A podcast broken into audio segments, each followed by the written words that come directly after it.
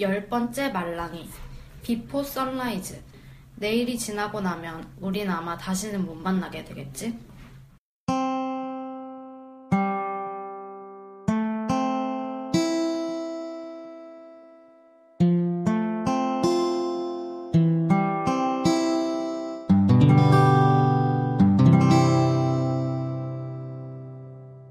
안녕하세요. 말랭자매의 열 번째 만지는 영화입니다.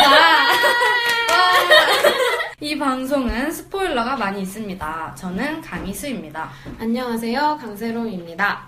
어느새 열 번째까지 왔네요. Wow. 그동안의 저희의 영화 select 마음에 드셨나요? 영화를 보는 게 취미이긴 했지만 이게 또 매주 음으로 보려니까 취미일 때랑은 느낌이 다르더라고요.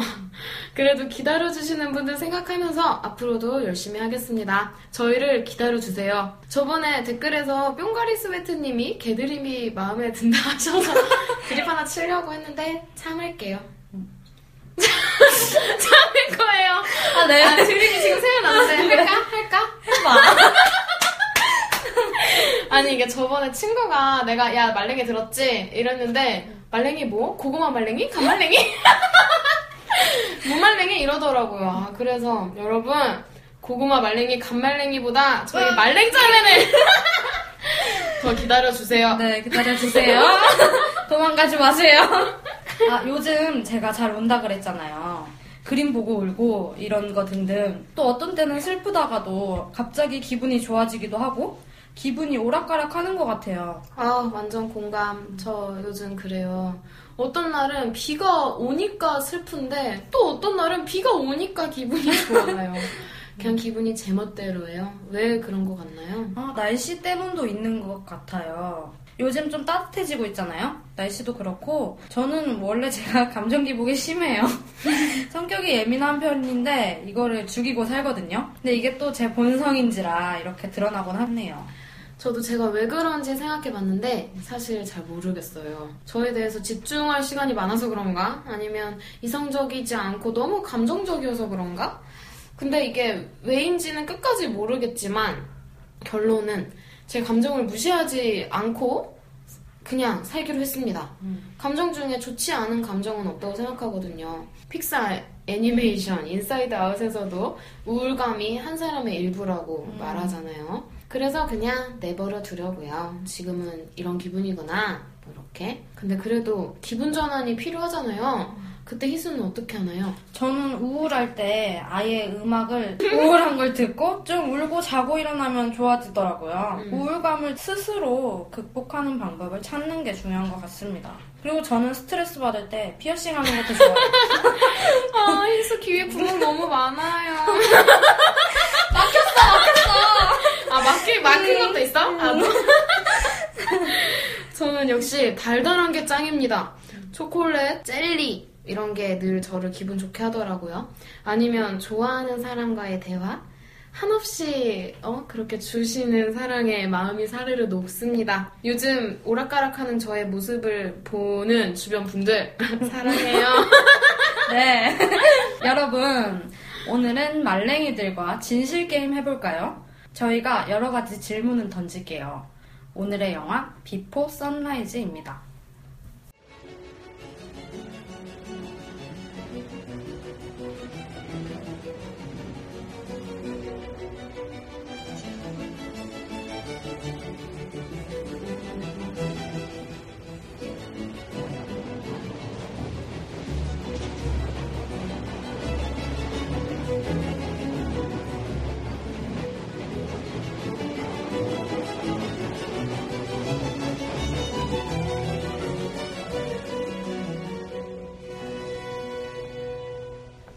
저희가 여행을 엄청 좋아하잖아요. 기찻길로 시작하는 이 영화를 보면서 여행 가고 싶어졌어요. 아, 아, 맞아. 그리고 제 기분이 자꾸 오락가락 하는 이유 중에 하나가 이번 겨울에 여행을 못 간 탓도 있는 것 같아요. 제가 원래 1년에 꼭 두 번, 여름, 겨울 이렇게 여행을 가는데 이번 겨울에 못 갔거든요. 그래서 충전을 못한 기분이에요. 음, 가자, 가자! 가요! 꼭 가요! 네. 영화의 시작과 끝은 기차였고, 누구나 꿈꿀 만한 여행과 사랑에 관한 이야기입니다. 저는 비포 시리즈를 한꺼번에 몰아서 봤어요. 그리고 사실 셋 중 가장 좋아하는 시리즈는 이 다음 시리즈인 비포 선셋입니다. 세 편을 모두 다 보고 선라이즈를 다시 보니까 초반부에 나오는 독일인 부부도 둘의 대화 내용도 더 의미 있게 다가왔어요. 실제로 여행지에서 커플들 싸우는 거 종종 보잖아요. 그리고 여행 가서 처음 본 사람이랑 즐겁게 대화 나눠본 적도 있고요. 이 영화는 판타지라기보다 정말 내가 여행 가면 일어날 수 있을 것 같이 현실감 있게 다가왔어요.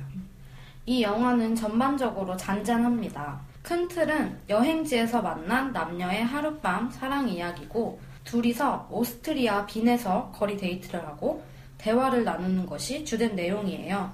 크게 특별할 것 없이 둘의 대화로 영화가 진행돼요. 여러 가지 주제들을 가지고 대화를 나누잖아요. 보면서 아 우리 말랭이들이 이렇게 수다 떠는 걸 다른 사람이 들으면 이런 느낌이려나? 음. 이런 생각이 들더라고요. 근데 사실 이 방송을 하면서 아 우리의 이 영화 수다가 재미없으면 어쩌나 하는 생각을 가끔 해요. 그래서 걱정을 하는데 제가 이번에 비포 선라이즈 보면서 남의 대화를 엿들었잖아요. 근데 어, 재밌던데요? 여러분 재밌으시죠? 재밌죠? 얼른 재밌다고 말하세요. 네, 하세요. 강요. 둘의 대화로 영화가 진행이 되고 이 대화 내용과 둘의 표정, 감정에 집중하다 보니까 영화가 금방 끝났어요. 맨날 제가 영화 소개를 했었는데 오늘은 언니가 해요. 아 이게 은근 힘든데 해보겠습니다. 비포 선라이즈 1995년 리처드 링클레이터 감독 작품입니다. 저희가 좋아하는 로맨스 멜로 장르고요. 1시간 40분짜리 영화입니다. 비포 시리즈 이외에도 보이후드, 스쿨 오브 락이라는 작품도 있습니다. 배우는 리그레션, 보이후드, 비포 시리즈에 출연한 에단 호크님, 혹스 욕망의 법칙 역시 비포 시리즈에 출연한 줄리 델피님입니다. 소르본느 대학생인 줄리 델피가 연기하는 셀린느는 파리로 돌아가는 기차 안이에요. 셀린느 옆자리 독일인 부부가 부부싸움을 해서 자리를 옮기는데 그곳에 에다노크가 연기하는 제시라는 잘생긴 미국인 청년이 앉아 있었고 이야기를 나누게 됩니다. 제시는 마드리드에 있는 여자친구를 보러 미국에서 여기까지 왔는데 차이고 다시 미국으로 가려는 비행기를 타려고 빈으로 가는 길이었어요. 짧은 시간 동안 대화를 나누면서 둘은 서로에게 강한 끌림을 느끼고 제시가 빈역에 도착한 후에 셀린느에게 같이 하룻밤을 보낼 것을 제안합니다. 셀린느는 이 제안을 받아들이고 둘은 밤새 얘기를 나누며 하룻밤을 함께 보냅니다. 날이 밝으면 둘은 헤어져야 한다는 것을 알지만 둘은 서로에게 사랑이란 감정이 싹튼 것도 알고 있어요. 하지만 이별도 피할 수 없다는 것을 알고 있습니다. 첫 장면부터 볼게요. 기차 안에서 보는 책으로 캐릭터의 성격을 보여주는 것 같아요. 딱 셀린느나 제시가 읽을 것만 같은 책. 그리고 저는 둘이 살아온 방식, 생각하는 관점 등이 많이 다르다고 느꼈어요. 초반에 서로에게 질문을 할 때나 둘의 부모님, 점쟁이나 시인을 대하는 태도 이런 거에서도 느껴지더라고요. 맞아요. 둘의 대화를 보면 생각하는 것도 너무 달라요. 죽음에 대해서도 제시는 모호하다라고 하지만 셀린느는 매 순간 죽음을 두려워한다고 하죠. 인생을 대하는 태도에 있어서도 제시는 자신이 늘 13살짜리 꼬마라고 생각하지만 셀린느는 자신이 노파고 이 순간이 그 노파의 꿈속이라고 합니다. 그렇기 때문에 저에겐 강한 판타지로 다가왔습니다. 낯선 곳에서 낯선 이와 하루 동안의 사랑이라니. 사실은 판타지 아닌가요? 언니는 여행 많이 했잖아요. 그동안 이런 경험 없나요? 결론부터 말하자면 사랑에 빠진 적은 없습니다. 수파를 당한 적은 많지만 워낙 서양인들이 동양인 여자한테 장난치기 좋아하잖아요. 근데 사랑을 느낀 건 아닌데 동료로서 만나서 친구처럼 하루 종일 같이 돌아다닌 적은 있어요. 뭐 이렇게? 이건 좀 여러 번 있었던 것 같아요. 스페인 갔었을 때 톨레르였나? 그런 도시에 혼자 가게 됐는데 제가 길치여서 헤매고 있었거든요. 근데 누군가 다가오셔서 네 물론 한국인이었습니다. 그날 하루 종일 같이 다녔던 기억이 나요. 그러고 나서 헤어지기가 아쉬운 거예요. 정이 들었나 봐요 그 사이에. 근데 저희 둘이 기차 방향이 달랐어요. 근데 이분이 이따 7시에 무슨 축구장 앞에서 봐요 이렇게 하셨는데 아마 제가 그 약속 장소에 못 나갔었어요. 아, 아쉬워. 그래서 씨는 이런 경험이 있나요? 저는 수학여행 빼고 해외여행을 딱 한 번 가봤어요. 음. 거기도 동양인 여자를 좋아하더라고요. 그래서 추파 이런 거는 많았는데 사랑에 빠진 적은 없습니다. 영화가 너무 간질간질해서 저의 로망만 더 키웠습니다. 아, 이 영화를 봐서 여행의 로맨스를 기대하게 되네요. 책임지세요. 이런 것 때문에 여행하는 거죠. 뭐 새로운 거 보고 예상치 못했던 것도 마주치고 이래서 여행이 너무나 좋습니다.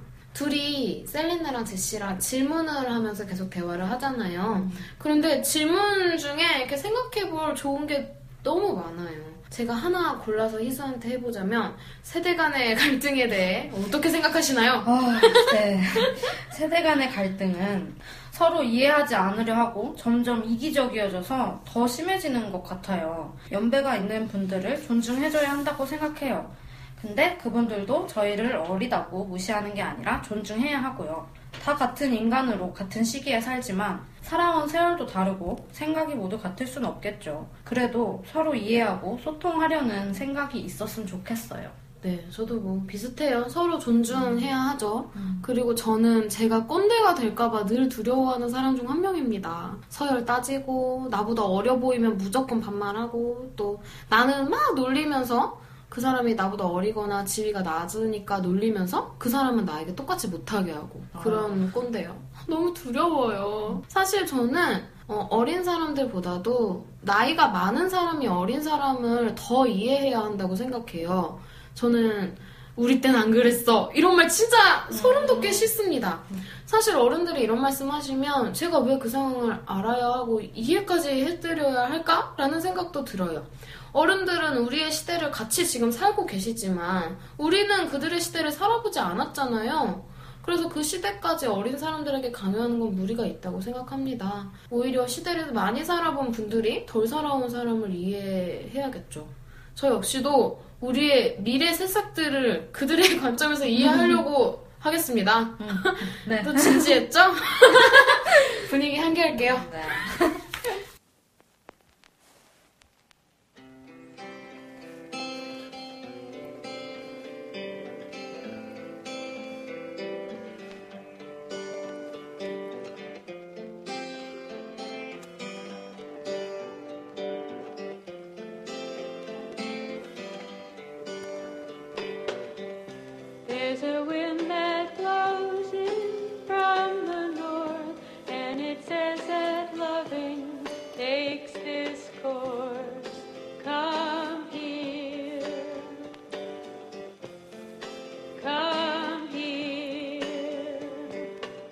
둘이 걸으면서 대화하는 장면을 카메라로 그냥 쭉 찍는데 더 집중이 돼요. 트램을 타고 이동하기도 하는데 서로에게 질문할 때만 그게 멈춰요. 그런 사소함이 저는 좋았어요. 둘이 처음이자 마지막인 하룻밤이 낭만적이어서 그리고 그것을 주로 걸으면서 함께 하기 때문에 걷는다는 것 자체가 의미 있게 다가왔어요.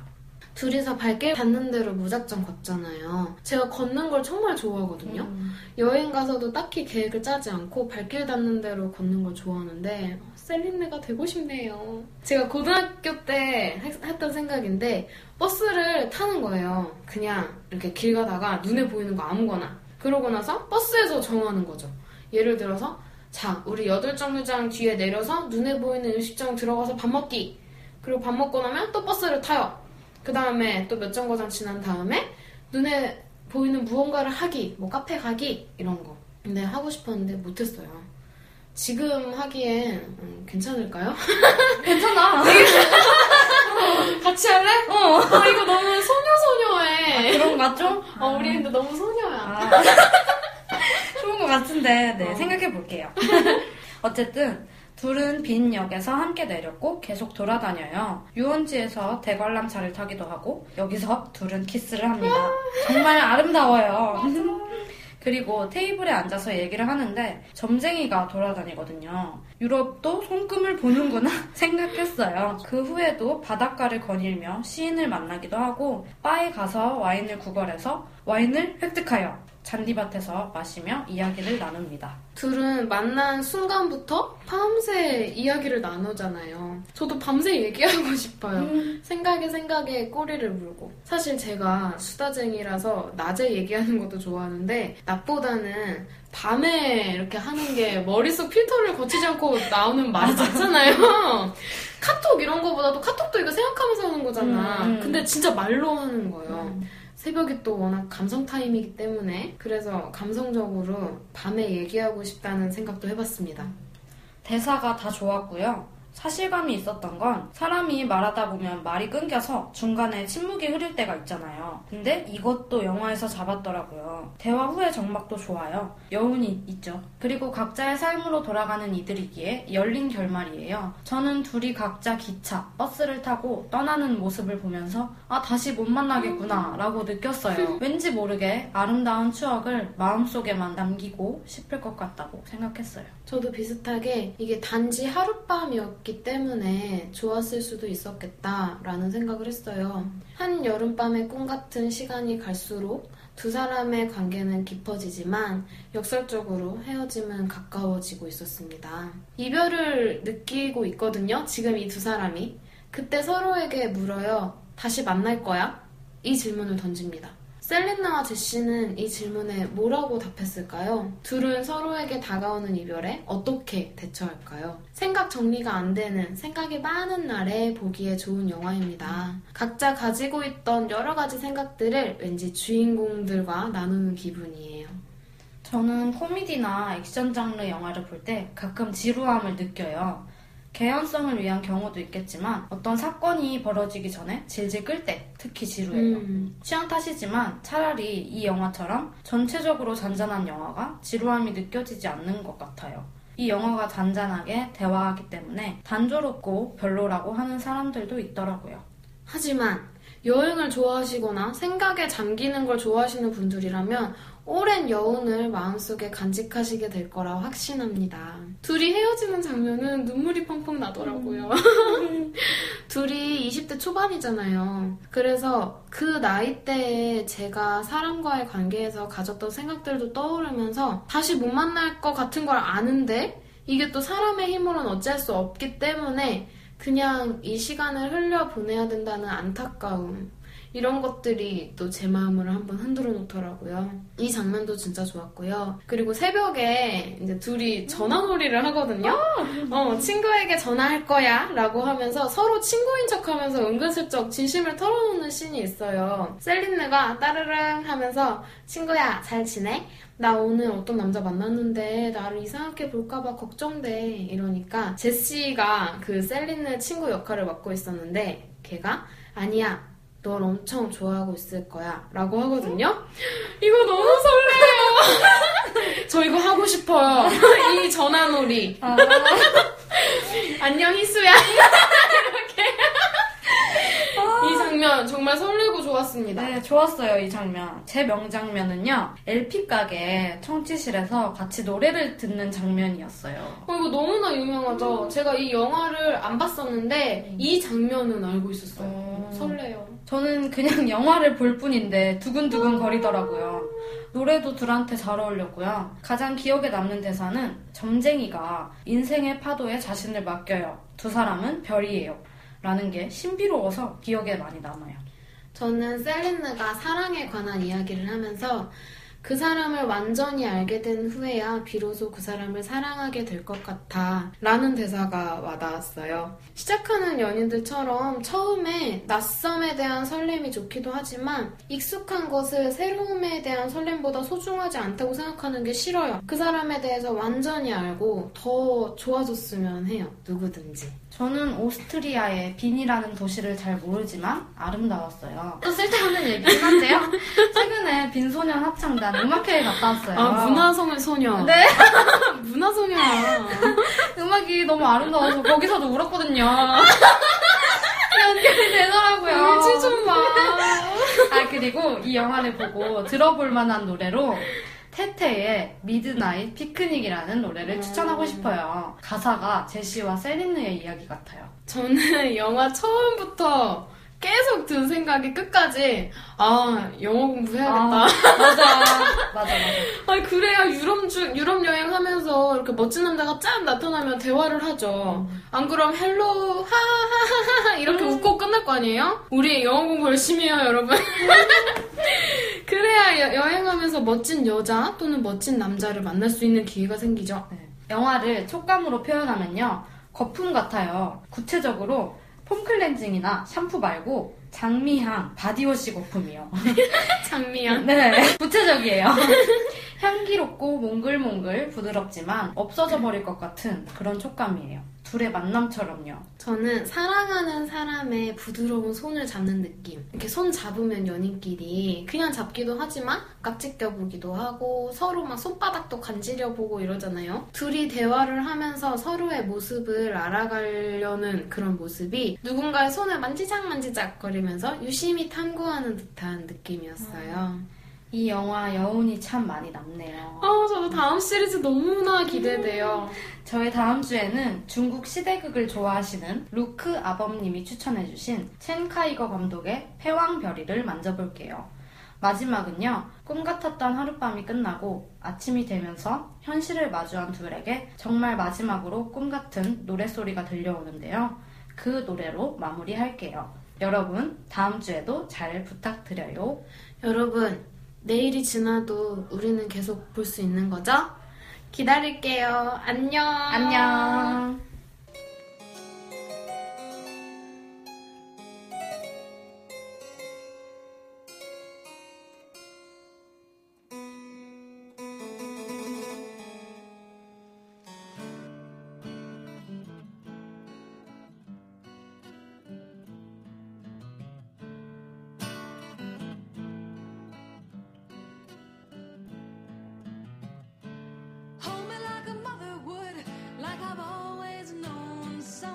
Should, yeah.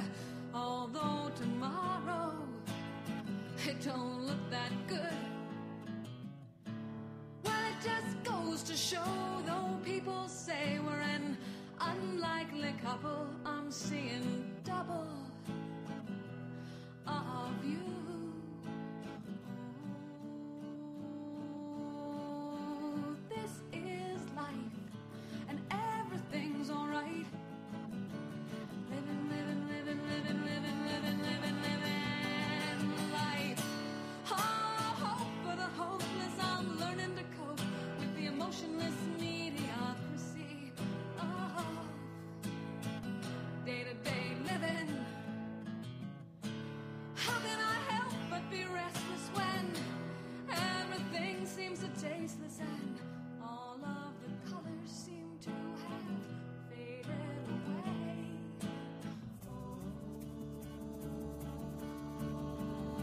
this is life and everything's alright. Living, living, living, living, living, living, living, living life. Hold me like a mother would, like I've always known somebody should, yeah.